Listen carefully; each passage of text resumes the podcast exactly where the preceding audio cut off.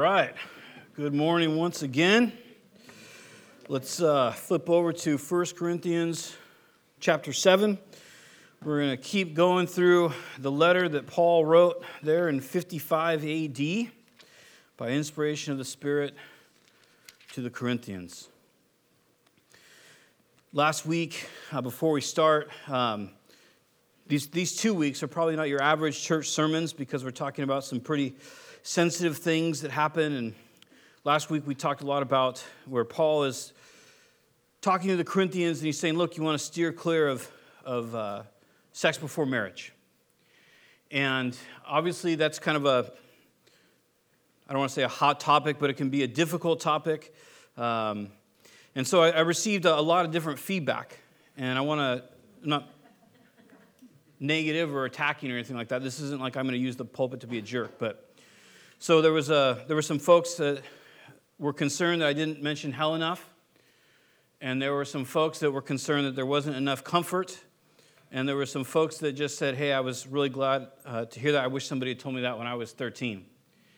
And so the, the first address I'd like to make is the, the idea that fornication sells, sends a person to hell. The exact quote was There are billions and millions of Christians that are in hell right now because their pastor didn't tell them that fornication will send them there. And the problem with that thinking is that fornication doesn't send anybody to hell. Rejecting Jesus does. And that's really important. And I understand that in church, a lot of times, sex before marriage can have a stigma, or we can look at people and go, oh, you're dirty this, you're that. And that's wrong. They're human beings. We're all human beings that need Jesus, right?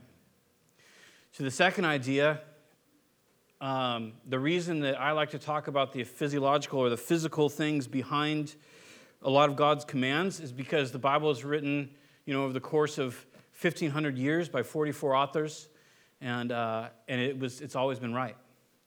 So it's right on physiology, it's right on math, it's right on science, it's always right. And so when God comes along and He says, hey, don't have a bunch of sexual partners, there's physiological reasons for it. And that's why we talked about oxytocin and dopamine and the things that can happen to our brains if we have a lot of partners and, and these type of things. That being said, it's not a condemnation. It's not saying if you've had one partner or two partners or a thousand that somehow you're condemned by God or there's no hope for you or anything like that. So I want to address that. There's very much hope for you. There's hope for psychological healing, spiritual healing, all that. So there's no condemnation to in Christ. There's warnings about what sex with many partners will do to us and why the Bible says we ought not to do it, but there is absolute hope and expectation in redemption if we've gone down that road. Okay? And lastly, the, the idea of, of people that were thankful and, and hope that, you know, they wish that they had been told those things, that's the only heart behind it. I like, I don't know about you, but I like reality. It's what I liked when I worked for Medix Ambulance. It's one of the things I loved about working for Medix Ambulance. No one cleans their house when they call 911. A lot of people don't even put clothes on, right? They just call 911 because they got an arm. And so you get to see what real life is like all the time. You know, and the crazy things that happen. We, you know, we have crews, you get yelled at for blocking the, the TV while doing CPR. Seriously. You know? So that's where people are at. So when we read things about like fornication or whatever, to try to shy away from that or just try to not talk about what it really is, I think is a disservice. So I, I never want to be crass or angry or condemnation. That's never my heart. But it's just reality. And so hopefully we can look at 1 Corinthians 6 with a lens of reality and redemption. And hopefully we can do the same with 1 Corinthians 7. Because if you thought last week was uncomfortable, buckle your seatbelts. 1 Corinthians 7 and verse 1. Now, for the matters you wrote about, and I want to take note of that. So, Paul is responding to the Corinthians, right? That, there had been a letter, uh, most likely by the household of Chloe, we're told in chapter 1. And that letter was an expression of difficulties and things that were going poorly and, and wrong or sinful, however you'd like to phrase it, there at the church in Corinth. And so Paul is responding to this. They asked a question, and now he's responding to that question. That's valuable to us because it gives us a context, right? So the Corinthian church is wondering about this thing. And now Paul is going to answer them on that. That doesn't mean it doesn't apply to us. It doesn't mean that it's not for us, but it can maybe help us understand exactly why he goes through the stuff that he goes through. But he says there in verse 1 Now for the matters you wrote about, it is good for a man not to have sexual relations with a woman.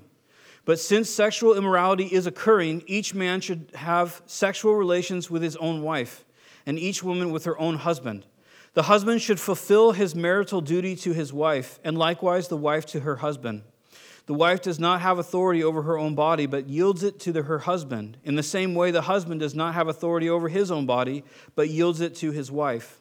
Do not deprive each other, except perhaps for a mutual, uh, by mutual consent and for a time, so that you may devote yourselves to prayer.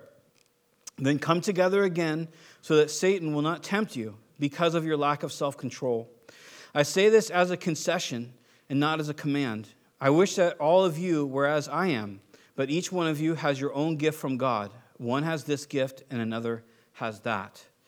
So it's a, a, bit, a bit of an uncomfortable topic, and Paul is talking about sexual relations in a marriage. Uh, I've had the, the privilege, um, this is something that I think is interesting to me. I've been to about, uh, well, I've, I've, been involved in and, and a part of uh, about six or seven men's conferences. And I've never been to a women's conference, but six or seven men's conference. And um, in diff- three different places and over the span of 15 years. And at those men's conferences, I would say that the, the most, the biggest dilemma that ever gets talked about is two things. One, I feel disrespected by my wife.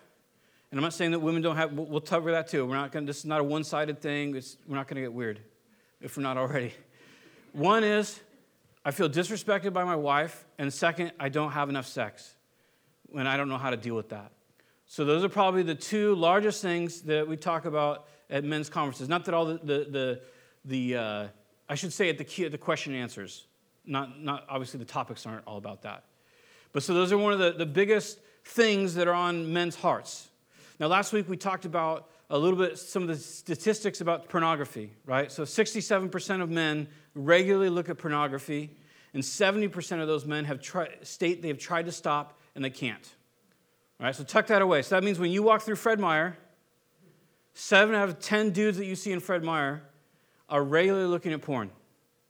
Okay? And the numbers are the same for the church. There's no difference between Barna and secular numbers. 37% of women say, when, when polled, say that they regularly look at pornography. And 70% of those 37% say they've tried to stop and they can't, right? We talked about this last week. And so when you're walking through Fred Meyer, just know that four out of the 10 women that you see have a regular habitual habit of pornography, okay? That's not condemnation. That's not anger. That's not, we're just talking about facts. And, and we'll, why we're mentioning those, is, we'll talk about in a minute. So in Corinth, remember, Corinth is the, the epicenter of the ancient world for wickedness. This is important right? We've talked about this. And again, not to be crass, but we're setting a stage here, an understanding of what's happening. And so in, in Corinth, you have regular pedophilia as a form of worship to, to false gods. You have phallic symbols in the form of statues, literally lining streets on some streets. You have temples devoted to certain body parts. You have uh, pornography in those Roman public toilets where it was just basically like a U, and everybody just sat together naked and did their business, and they would have porn on the walls uh, bars in Pompeii, porn on the walls, right? So you can, that's, that's all going on. All, all, that to say is their culture is a little bit different than ours in the, in the biblical Roman culture, in that they don't have telephones and they can't bring up pornography, but it's a very over sexualized culture. Our culture, we don't necessarily have those things in our bars and our walls. I mean, sometimes I guess we do, but, but realistically, we have, we have an over sexualized TV, movies, everything is sexual. You want to sell a hamburger? What do you do it with? Women in bikinis washing a car, right? You want to sell beer, what do you do it with? Women in bikinis on a beach. You want to sell whatever it is, right? It's, it's sexual. Sex sells. We all know that. So, what's the point? Why, why are we talking about this? When you have an over sexualized society, that society is filled with over sexualized individuals, right? Because society is just made up of individuals. That's what it is. There's a really interesting statistics that show since, since the average age for boys to be exposed to pornography is eight years old and in the United States, and then you start looking at the fact of what happens in brain development between the ages of five and eight, that there's, there's neural connection between the two halves of the brain, but it really begins to solidify between the ages of five and eight, which is why a kid who's molested between the ages of five and eight has lifelong, typically lifelong um, sexual dilemmas, if we can just put it that way, difficulties, in the sense of what they find attractive or, or um, how they relate to sex. Because it develops these neural um, pathways, these neural connections uh, prematurely. So, what we have in the United States, the re- one of the reasons we have these statistics is we have these children and, and, adults that are exposed to these things at very early ages, and it develops habitual uh, uh, uh, thought process and, and actions, physical actions, right?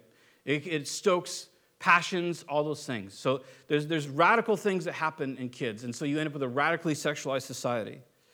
So, with that in mind, it's important that we understand Paul now is addressing something, and he's saying here, he says, Look, he says, when, when you have a marriage, so he's speaking about marriage, and that's really what chapter 7 is, is all about, is marriage, uh, sex and marriage, marriage and divorce, and, and then a little bit, there's a little section about uh, once we get saved, how, you know, our job status and how we continue with that.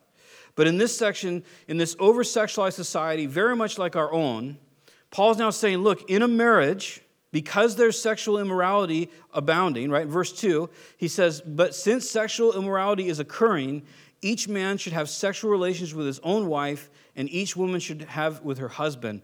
So, one of the reasons he gives, and not the only reason, he says, Look, because this, this sexual uh, uh, immorality is an abounding thing, because it's in a constant thing, then there should be an outlet inside of marriage to have sex right? A sanctified sexual outlet, if we could look at. Sanctified means just set aside. We know God is the, he, he created sex. We know that He is the one who uh, developed how babies get born, that whole thing, right? We know that. So, because of this society that people are living, the, the sexual intensity that there is, the temptation, and all those things, marriage is supposed to be the place where there can be a relieving of that tension and that temptation. Now, some of this may, may feel us a little uncomfortable. Verse 3 says, The husband should fulfill his marital duty to his wife, and likewise the wife to her husband. And the wife does not have authority, verse 4, over her own body, but yields it to her husband. In the same way, the husband does not have authority over his body, but yields it to his wife. Now, I don't know about you, but I have definitely heard that misused. I've heard those couple of verses weaponized uh, in a marriage to basically be like, hey, you need to give it up, husband, or hey, you need to give it up, wife. I'm feeling frisky, and, and this is what the Bible says, and so therefore you owe me, or something like that. And one of the things that's important to remember about the Bible, about the writings, Paul, all the writings in the Bible, is that nothing exists in a vacuum. You guys know what that means? We, that, that gets said a lot. Nothing exists in a vacuum. So when you say nothing exists in a vacuum, the idea is that if you had a, uh, some sort of container and you were to pull everything out of it except one item, then that item wouldn't be acted on by anything, right? There'd be nothing to interfere with it. So, in other words, if you say, this is the way that you win a war, well, that might always be true because there's all these different things that can affect that, right? So, when you use the phrase in a vacuum, what you're saying is nothing else can affect this. So, when the scripture is written and read and considered, it doesn't exist where there's not reality. It doesn't exist where there's not context and differences and things that, to, to, that, that affect how we look and how we read and how we apply it. So when you look at these verses, they're not to just be held on their own, and, because there's a whole context for marriage. And I want to look at that, if you don't mind, in Ephesians chapter 5. You want to look over there. Ephesians chapter 5 is always the first passage that I turn to in, in premarital stuff and even postmarital stuff. Not that I have the, the market on that, I definitely do not.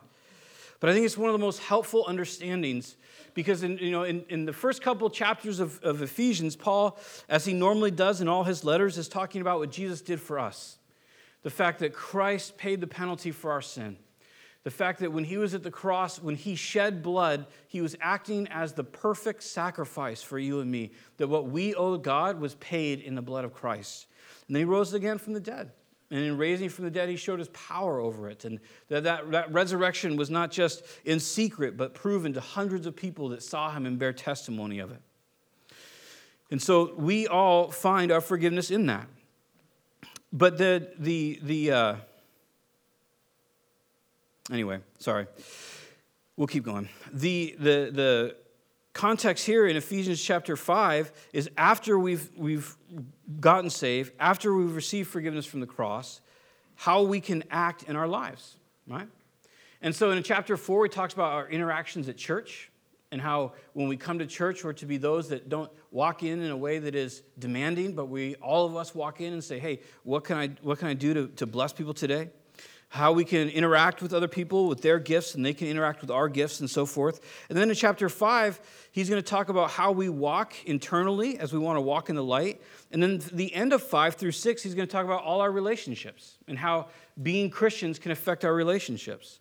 So, the kind of the, the conclusion to walking in the light and how it affects our relationships starts in Ephesians 5 and verse 15. Be very careful then how you live, not as unwise, but as wise, making the most of every opportunity because the days are evil. Therefore, do not be foolish, but understand what the will of the Lord is. Do not get drunk on wine, which leads to debauchery. Instead, be filled with the Spirit speaking to one another in psalms and hymns and songs from the Spirit. Sing and make music from your hearts to the Lord, always giving thanks to God and the Father for everything in the name of our Lord Jesus.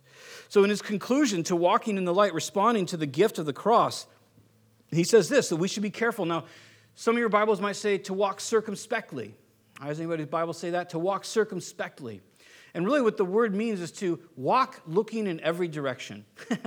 it's to walk in a way where you're constantly considering things. You're, you're looking behind you to see what happened in the past. You're looking at different options, and it's wisdom, right? Wisdom is properly uh, uh, applying the knowledge that you have.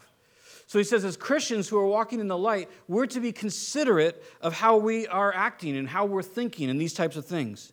He's going to go on to say that we ought to be making the most of every opportunity when those opportunities come up. And then he makes a statement in verse 18 Don't be drunk with wine, which is, leads to debauchery. Instead, be filled with the Spirit. So, obviously, this is not a commentary on drinking, right? Because the context here has nothing to do with drinking. Really, the commentary is on two different influences. So, he's saying what we should be walking wisely, right? Then, after walking wisely, he says we shouldn't be getting drunk with wine because that's debauchery. Again, if this was some sort of authoritative, don't be drunk with wine, well, then, hey, beer's cool and feel free to hit the hard liquor, just not wine. I mean, that doesn't make sense. What he's saying is debauchery means it's too much, it's excess. It's not good, it's bad, right? So he's making these, a comparison. He's saying that we shouldn't be influenced by and considering through and looking through the lens of self medication, of alcohol. We don't want to be drunk with that. We don't want it to be influencing our thoughts and our opinions and these different things, influencing how we look at things. Instead, he says, as the Christian who's desiring to walk in the light, meaning an open relationship with God, honesty with God.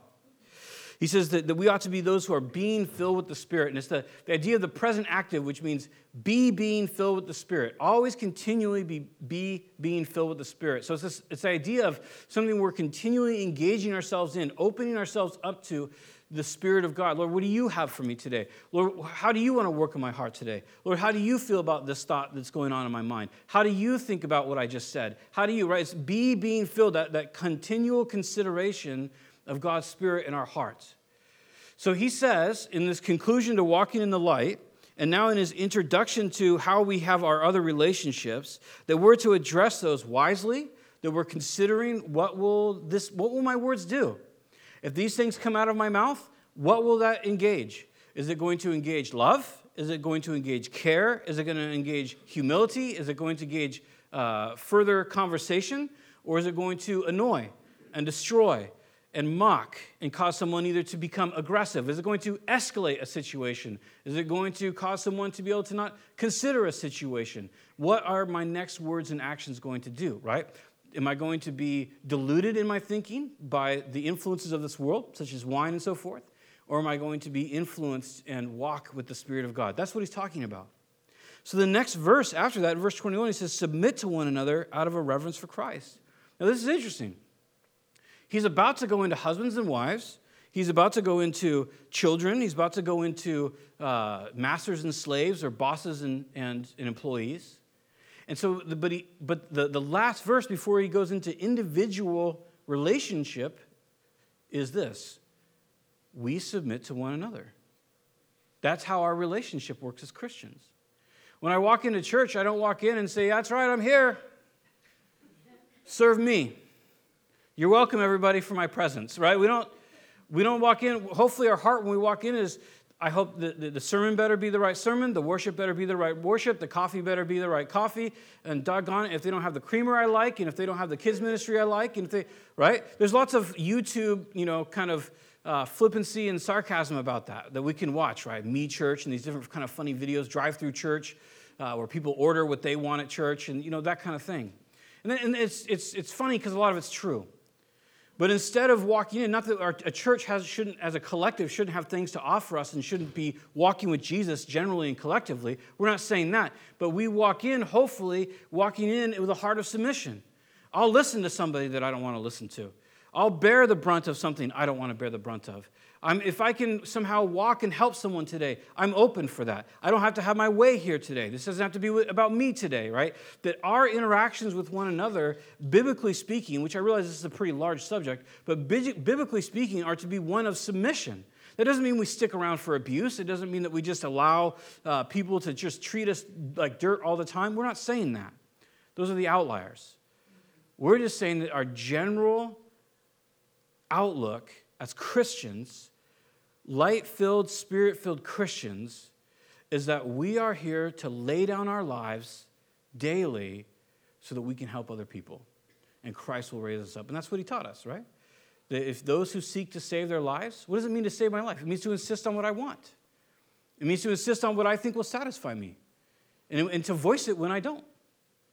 So if we seek to constantly add and save our lives through our own wills and basis, it will lead to farther and further loneliness, anxiety, depression, because what we do, we, pres- we actually somewhat succeed at preserving ourselves, we protect ourselves, and then we find the emptiness of it. And it's brutal. It's a brutal emptiness. So Paul says this is how we walk as Christians, and we walk subject to one another. And it's after that where he then says, Wives, submit to your husbands. And then if you skip down, he says to husbands, verse 25, love your wives. But then he concludes the whole thing, and that's I understand that might have been a can of worms, but he concludes the whole thing in verse 33 by saying this. However, each one of you must love his wife as he loves himself. And the wife must respect her husband. And this is what I want to get to. Because 1 Corinthians 7 doesn't just exist on its own, it exists in real life. The concept that my body is not mine, it's my wife's, and that her body is not hers, it's mine. But that concept is tempered by, and, and foundation, uh, uh, the, the foundation of it is this that a husband must see to it that he loves his wife. And a wife must see, must see to it that she respects her husband. Notice they didn't use the same word there. The idea that a, a, a, husband must see to it that he loves his wife, it's must, it's an emphatic. It, it has to be this way in a marriage. And the word love there is the, the idea of cherish, or literally to kiss. A husband must cherish his wife, and a wife must respect her husband. Because this is how men and women, in general, receive love. If you don't cherish your wife, if you don't do things to show your wife that you care about her, if you just come home and throw your junk on the couch and, you know, how was your day? Fine, okay, good. And you go to the fridge and you grab your beverage of choice and you sit on the couch and go like full on Ed Bundy from Married with Children, your marriage is going to have issues, isn't it? Your wife may continue to dwell with you. She may be kind to you. She may continue to, you know, do whatever it is that works out in your marriage. But the bottom line is there's going to be a severe lack in that, isn't there? And so if you have, depending on what your wife is like, right? Because there's type A and type B personalities in men and women. If your wife is a type A personality, then likely that will be met with resistance and with argument. What are you doing? Every day you come home, and you just throw your crap down and you expect me to do everything. What is your problem? Right, that's going to be kind of an alpha response. And then that's going to escalate, isn't it? Because if you're an alpha male, you're going to stand up from your, your couch and be like, I just worked all day. I don't know what your deal is. Just make some dinner. I make the money. All right? Now, if you're a, a type B personality, you might go a little different because type A usually meets with aggression, type B meets with retraction. So if you're a type B personality and you're not cherishing your wife, she will most likely retract. In other words, she'll pull away from you. She'll, she, if she's a Christian woman walking with Jesus, then that retraction may only be internally and she'll continue to be a blessing to you, but realistically, she'll pull away from you because she won't feel loved by you. She won't know that she's safe with you. She won't know that she's cherished by you. It'll develop anxiety in her. It'll develop depression in her because she'll feel to some extent that what is her purpose in this marriage and what's the point of this? Right? These are just facts. This is how people work. If you have a, if you have a type B personality male, he will also retract. But his retraction will be more just ignoring. Yeah, yeah, yeah, yeah, yeah, yeah, yeah, yeah. You don't like it? I'm on the couch. Okay, cool. I'm just going to go to my happy place now and I'm going to watch the game or I'm going to do this or I'm going to do that. And they'll shut him out. So we have to understand that, that when we talk about in 1 Corinthians 7 that we're to be available sexually to our spouses, we have to understand that depending on which side of the availability we're on, we have to understand that we're to treat one another certain ways. Men, if you don't cherish your wives, she will be upset with you or retract from you. Wives, if you disrespect your husbands, if you nitpick them, if you tell them everything that they're doing is wrong, if you say, I don't like the way you do the bills and I don't like the way you do this and I think it's crazy, my, my friend's husband doesn't do that. If you disrespect them, they will come back with aggression if they have a type A personality. I don't know what your problem is. I don't want to hear it. Right? They'll do things that make you angrier. They'll escalate the situation. And if you have a type B personality, they'll just retract from you. So Paul has this ingenious reality he writes where he says, if you are a husband, you must cherish your wife if you want your relationship to be good. Paul, or I should say, Peter writes it this way. He says, Husbands, um, dwell with your wives with understanding. And not just understanding, like, I know you're my wife, but understanding in the context of you get to know her. What makes her happy? What, what gives her comfort? What stresses her out? You know, uh, those are things like that Tam and I had to go through. I know that, like, if I get up and do the dishes, it makes her really happy. If I invite 20 people over the house that night, it makes her not happy. Right? You wouldn't think so, but I had to learn that. Uh, you know, I'd invite people over to the house, like a whole family, like, yeah, just come over Sunday, man, just come over, Sunday dinner together. And she'd be like, uh, I'm like, what are you stressed about? Let's, let's whip something out. It'll be fine you know, I had to learn. Like, well, I have a menu, and that's not on it. And now we have to go to the store, and I don't know if the food budget can support that. And so that was things for us that I learned, well, this stresses her out, and this blesses her, right? And so dwelling with our wives with understanding is what's going to strengthen our relationship. So let's throw a little, a little more uh, physiology into this. There are very few neural connectors in a man's brain between his emotional centers and his sexual centers. I'm sorry, ladies, it's just the truth. There are, generally speaking, significantly more neural pathways between a woman's emotional centers of her brain and the sexual, so what turns her on, her sexual centers of her brain. And so if you don't cherish your wife, it is most likely she is not going to be have a huge desire to be intimate with you. And then if we weaponize things like 1 Corinthians 7 and say, well, you owe me sex because we got married and this is what the Bible says, that's going to make it even worse, right? So we can't do that as men.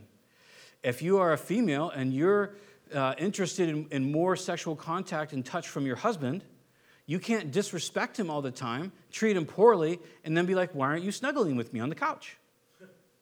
It's just reality, right? It's where we live.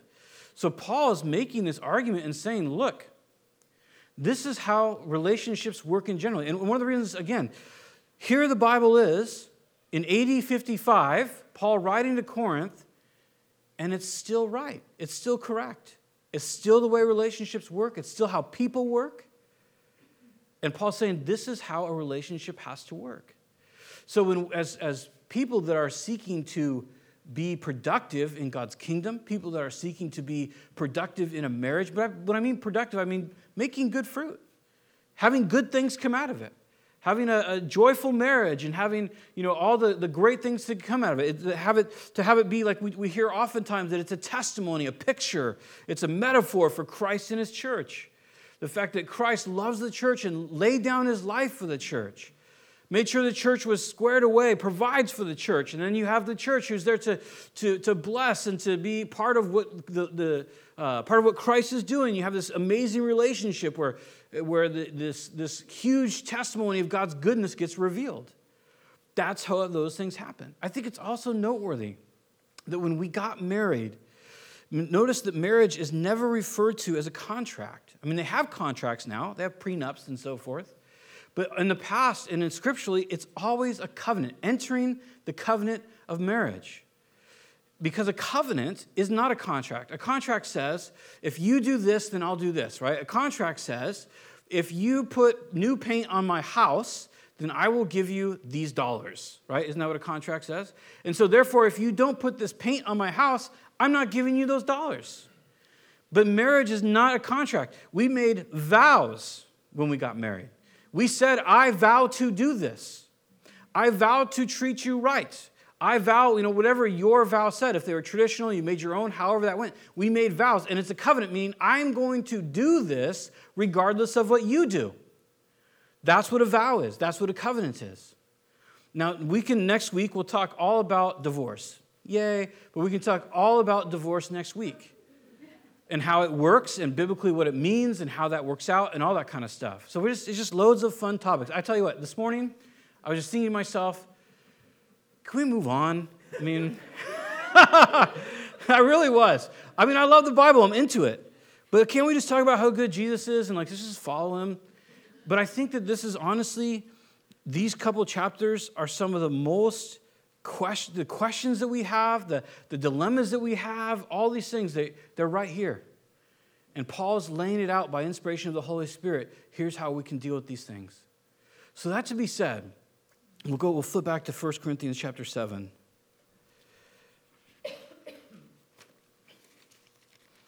So that to be said, when Paul's talking here, and he says, Look, you should fulfill your duty to your spouse. He says that to husbands and wives. It's not just this arbitrary thing where, where, where one person, the more, if, if you have in a relationship, and this is typically what happens, you have in a relationship someone who has, is, has more sexual appetite than the other. This happens a lot. And so when, when, when Paul breaks it down, he's saying, look, you need to provide for the appetite of your, uh, of your partner. And we'll talk about why in a second, because he covers that.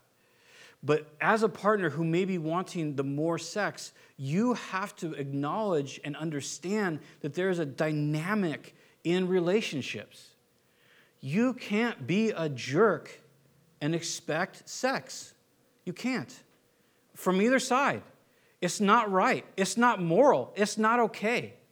To try to use this passage to strong arm your spouse into sexual relations is immoral. But it's also a warning to the person who has the lesser appetite to say, you have a function to be involved in and to help your spouse sexually, especially in a, in a day and age where the uh, sexual arousal is being stoked in every corner that we look. It's important, and he's actually going to talk about that, right? Because then in verse, uh, he goes on there in verse 5. He says, Do not deprive each other, except, so he's going to give three exceptions. Perhaps by mutual consent and for a time, and so that you may devote yourselves to prayer. So he says, Here's the reason. He said, The only time that you're to stop having a regular sexual, uh, uh, uh, sexual relationship is if it's by mutual consent. So, number one is by mutual consent. And so here's the thing there can be a million reasons why you don't have sex, right? Injury, post pregnancy after a baby is born, depression, anxiety. There can be a lot of things that your partner is going through that they may not want to be sexually active.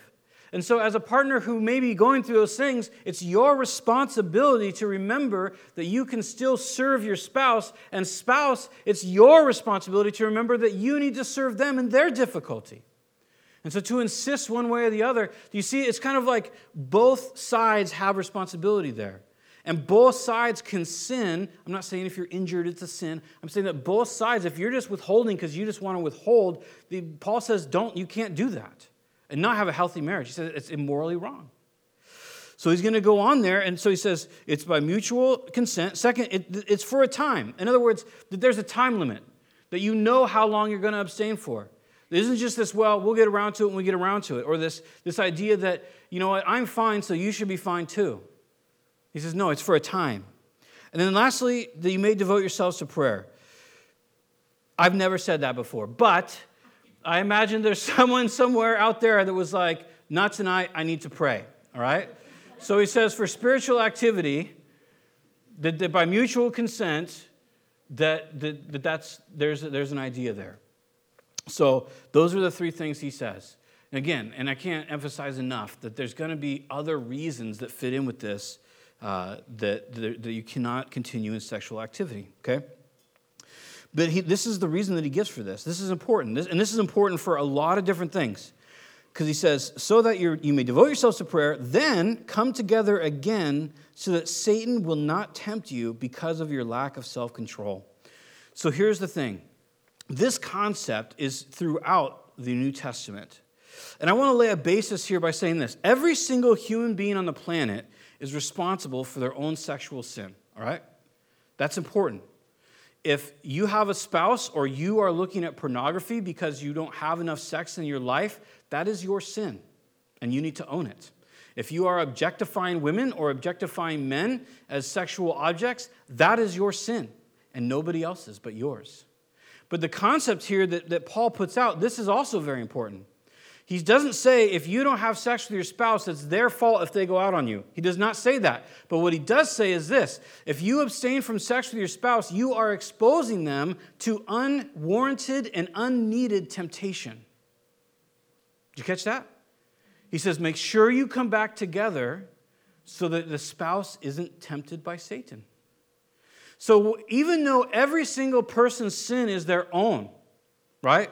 If I say something, or you know, if you say something rude to me and I have a freak out, the freak out is my sin, right? But you helped me to it. And Paul is saying the same thing. In sexual relations, that a, that a spouse has an opportunity to help the other spouse to relieve temptation. And there's a lot of physiological reasons that we can cite for that. For example, in men, men have a 72 hour testosterone cycle. Sorry, guys, we have a cycle too. And so every 72 hours in men, uh, testosterone peaks. And if you're familiar with testosterone, testosterone leads to aggression, sexual passion, right? All these types of things. So every 72 hours, men peak in a, in a sense, in a sexual way, desiring sex. Now, age and diet and all sorts of things can affect that. So just know that. Well, I'm saying is, and I'm not saying if you're not having sex every 72 hours, you're depriving your man. I'm not saying that either. I'm making no rules. There's no schedules, there's no diagrams. We're not doing any of that, all right?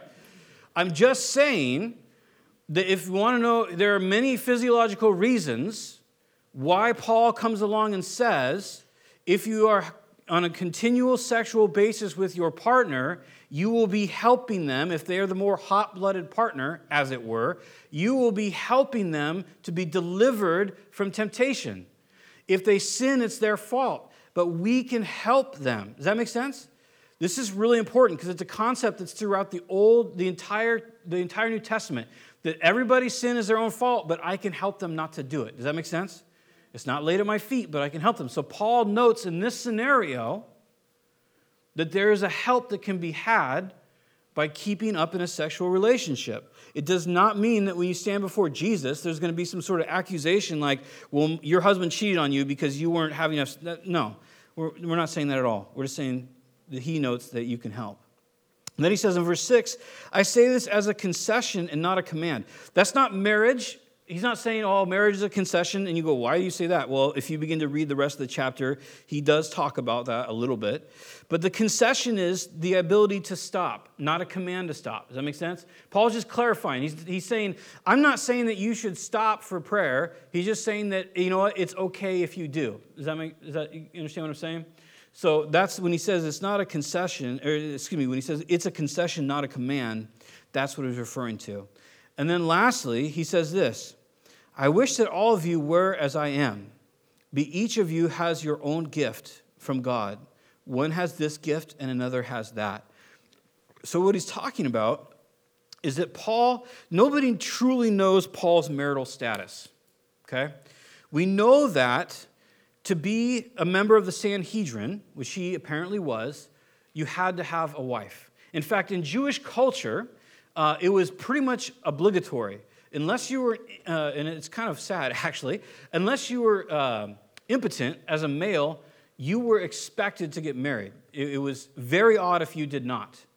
And so, one of the things that, that Paul is, is pointing out here, he's saying that it's, it's countercultural in the Greek culture or in the, the Hebrew culture, is he's saying it's okay to be single. if you're a dude specifically, but even uh, you know uh, societally, even as a female, he says you it's okay to be single. And what he expresses here, I because he's going to go on to talk about a present distress and the possibility of impending um, uh, persecution and all these kind of things. What he's, he's kind of transitioning his idea here at this point. But what he's saying is that he has this gift where he doesn't feel the need for relationship, for marriage, or for sex. That's what he's saying. And he's saying, I wish that you were like me in that. But he says, if you're not like me in that, and this isn't when he, when he says here, we'll reread it. When he says here, um, I wish you were all as I am, but each of you has your own gift. One has this gift and one has another. Or I'm sorry, in verse 5, uh, will, not, you, excuse, will not tempt you because of your lack of self control. This isn't an accusation. He's not saying, uh, he's not making an accusation against them or some sort of condemnation. He's just saying, because this exists in your life, you know, you want to continue in your sexual relationship, in your, in your uh, marriage. So when he gets back down here to verse 7, I wish you were like as I am, he's just saying, I wish that you guys didn't have that desire. Now, because he, some people think that Paul had an annulled marriage or something to that effect, uh, because he was a member, evidently, a member of the Sanhedrin, and he would have had to been married for that to happen. But now, throughout the entire New Testament, he never references a wife, and when he does represent wives, he represents it in um, the kind of the uh, theoretical, where he says, Don't I have a right to have a wife too, just like Peter or the Lord's brother James? So he acknowledges that Peter and James were married, but he doesn't attribute himself to be married. So whether his marriage was annulled or somehow by seems unlikely, uh, he was on the Sanhedrin, not being married, whatever it was, he's just saying God has given him this gift to be celibate and to be unmarried. And he says, I, I wish that you guys had this gift. Now, he's going to go on to talk about that, to say because there's, the, there's persecution coming down the line and these type of things. But he's, he may, I think it's a good point. He just says, this is a, it's a gift. And so if you don't have that gift, it's not a shame to you. It's not like it's not like, "Oh, I'm subpar and so I have to get married," or "Oh, I want to have children," or "Oh, that's not his point at all." That would actually be completely different than God's commandments and his his whole thought process way back in Genesis, right? Because he says, he says in Genesis, it's not good for man to be alone. And he creates Eve, and they have this relationship, and it's supposed to be great. And they, they have the, you know, the children and, and these type of things. And we have the Proverbs he who finds a wife finds a good thing and obtains favor from the Lord. You have all sorts of New Testament and Old Testament evidence that marriage is a good thing. So it's not, you're not, you're not subpar. It's not like, well, the real hardcore, those people just bachelor to the rapture, you know, or something like that. He's just saying either you have this gift or you don't. And I think it's pretty self evident, to be honest. I think you know in yourself what kind of desires you have, what you're looking for, or, or not. And so, having said that, I'm not making any commentary to people's uh, marital status or if they want to be or don't want to be. I'm just saying you know if you have the gift or if you don't have the gift. So, what is the point of all this? The point is this for married couple, and, and really, every single context for relationship, we're to be preferring the other person. That's what it is, which is really yucky sometimes, right? It's really hard sometimes because it feels really good to prefer ourselves. If we didn't do like it, we wouldn't do it, right? I mean, if it felt good to always prefer others, it would just come naturally. And so, what it comes down to for us so often is taking steps, as David put it in the Psalms, to taste and see that the Lord is good. To begin to walk in these new ways. As Paul puts it, walking in the light, as we read in Ephesians 5. To begin to walk circumspectly. You know, again, since we're just kind of on the marriage train, the best thing you can do in your marriage, somebody, when, we, when my wife and I got married, 20 years Wednesday, what? When we got married, and we went through some premarital stuff, one of the coolest things in the world was this guy's name was Dan Noddy, and, which is obviously the best last name ever. But he's, he said, he told us, he goes, you know what? Marriage should be a race to humble yourself. That's what it should be. every discussion in your marriage, it should be a race to see who humbles themselves first. And, and it doesn't mean like if you're getting beat, that you just humble yourself and just continue. That's not what we're saying. We're not talking about extreme outliers. We're talking about everyday conversation. Obviously, if you're being abused, if you're being you know, sexually abused or you're being um, physically abused or emotionally abused, you need to get help. You do. If you're being, if you're being physically abused, you know, you need to, you need to find help and you need to get out of the situation. All right? Because your kids are not going to benefit from you just getting the poo beat out of you all the time by someone who's not walking like a Christian. That your kids aren't going to get any value out of you being berated all the time if, if, if that's what's happening. So we're not advocating to stay in abuse here. I want to make that very clear. Uh, we're advocating that in everyday conversation, you know, the funny thing is, I don't know, last year sometime, Tam and I had some wicked fight, and I don't remember what it was about.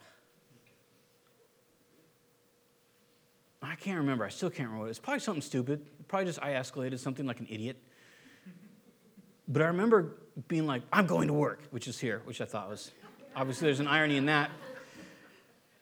So I go outside and I put my bag in the put my bag in the van, and I'm like, ah, got you know. And it was it was really odd because this kind of like still small voice just whispered in my heart and said, if you leave now, things will be different. And I had never heard that from the Lord before. And I'm not a big mystical message guy, as you guys know. But there's been a few times where I feel like the Lord really spoke directly to me. And I was just like, ah, I got, got in the car and went to leave. And I just feel like if you leave now, things are going to be different. So I got out of the car, I went back in the house, you know, and I said, you know, um, I don't want to leave things undone because I'm concerned that it'll damage our marriage permanently. And Tam was so glad that I came back. And this isn't, I'm a hero, because I've been a jerk a giant times, and I, I, this isn't a James is a hero of marriage, because I'm not. But it was one of the few times where I listened to the Lord, and it really mended our relationship. Not that we had some big rift, but it, it made it stronger than it was before. It's kind of like a weld. When you, when you weld two pieces of metal, they're actually stronger after the weld than they were if they were one piece the whole time. And so all I'm saying is this that if you should decide to humble yourself and obey the Lord, good fruit will come from it. And so we will never win, the relationship will never prosper if we try to dominate each other into subjection to our wills it will never prosper. You may get your will, and you may get your way doing that, or manipulating, or guilt and shame, or whatever ways we can try to get what we want in a relationship. So you may get what you want, but you'll lose not salvation, but real life. You'll lose the vitality, you'll lose the joy, you'll lose the camaraderie, you'll lose the, the, the thing that marriage is supposed to be. Isn't that what it's supposed to be? Marriage is supposed to be where you just sit on the couch in your skivvies if you want to, and you don't even care. Because it's your husband, it's your wife, and you're just hanging out there, right? It's the time that you, you wear the shorts you'd never wear somewhere else. You wear the PJs. Let's be honest, the bra comes off. You watch TV. It's how it works, right? That's what marriage is supposed to be.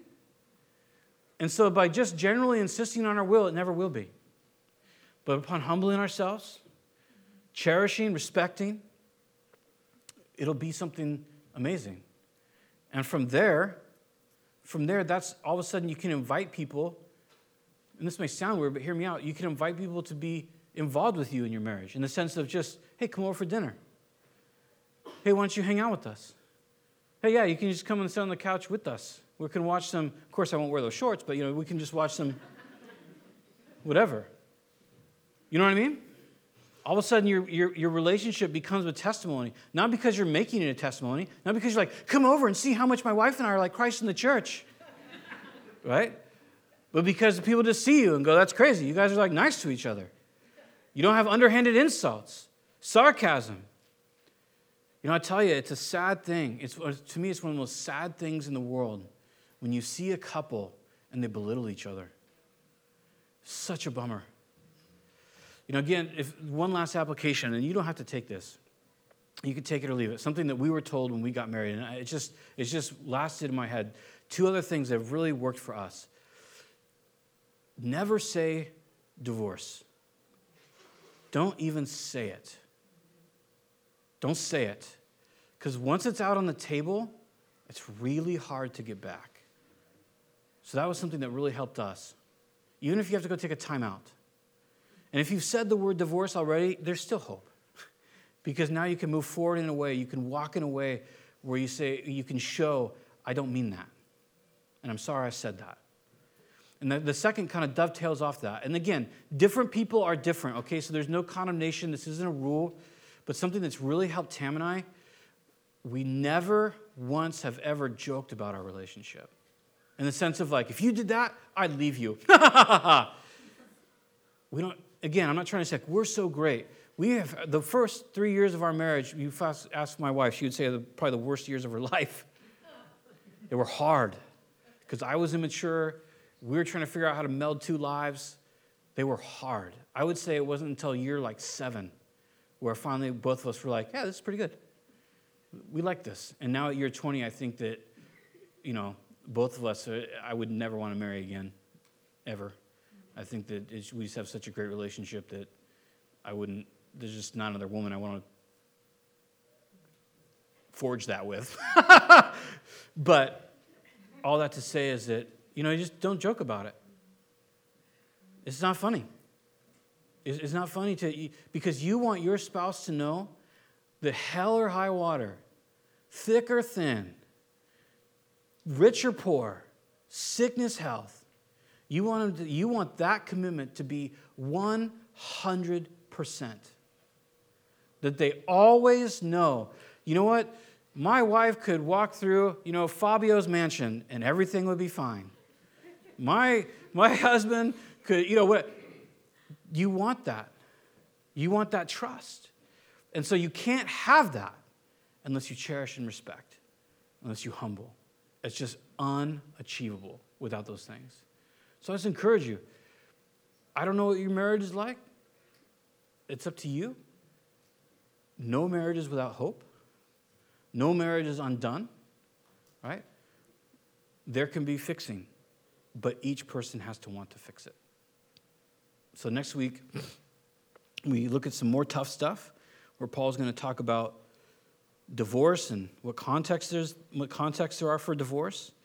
He's going to talk about how we can maybe save ourselves from divorce, but what happens if we end up going through it. And he's going to talk about um, how we as Christians can move on with our lives as Christians also. So, but thank goodness that's the end of the sex talks. All right, so that's nice, huh? We can come to church next week and know no one has to say that word anymore. All right? Good stuff. Let's pray. Father, thank you for your word. Thank you, Lord, that you're the healer. You're the great physician. Lord, you heal souls, you heal hearts, and you heal marriages. Lord, help us to take and to implement your prescriptions. Help us to be those that humble ourselves, that cherish our wives, that respect our husbands Lord, help us to be those that, that humble ourselves between one another, that, that uh, even a husband as a leader, as a cherisher, would be one who is subject and yielded to his wife, and that a wife as a, a follower of her husband and of you be one who'd be willing to humble herself in that also. We pray that we would be building wonderful relationships in our marriage. And we pray that our marriage would be helpful in building relationships in the church. We pray, Lord, that you would continue to bring uh, people here that don't know you. We pray that your gospel would go out. We pray this week that you give us divine opportunities to tell people about your love and your forgiveness, about your deliverance from hell, about your desire to be with them. I pray, Lord, that we be filled with your Holy Spirit, that we would be being filled, as it were. And that as we move and go about the different places we go, that we would not despise people measure them, but that we would love them supernaturally. Thanks for being so good to us, never giving up on us. Thanks for all the forgiveness that we have in Jesus. And Lord, thank you for the, the fresh start we have every moment. Lord, you're so kind and we appreciate it. Pray for your blessing this week and your guidance in Jesus' name. Amen. May God bless you guys.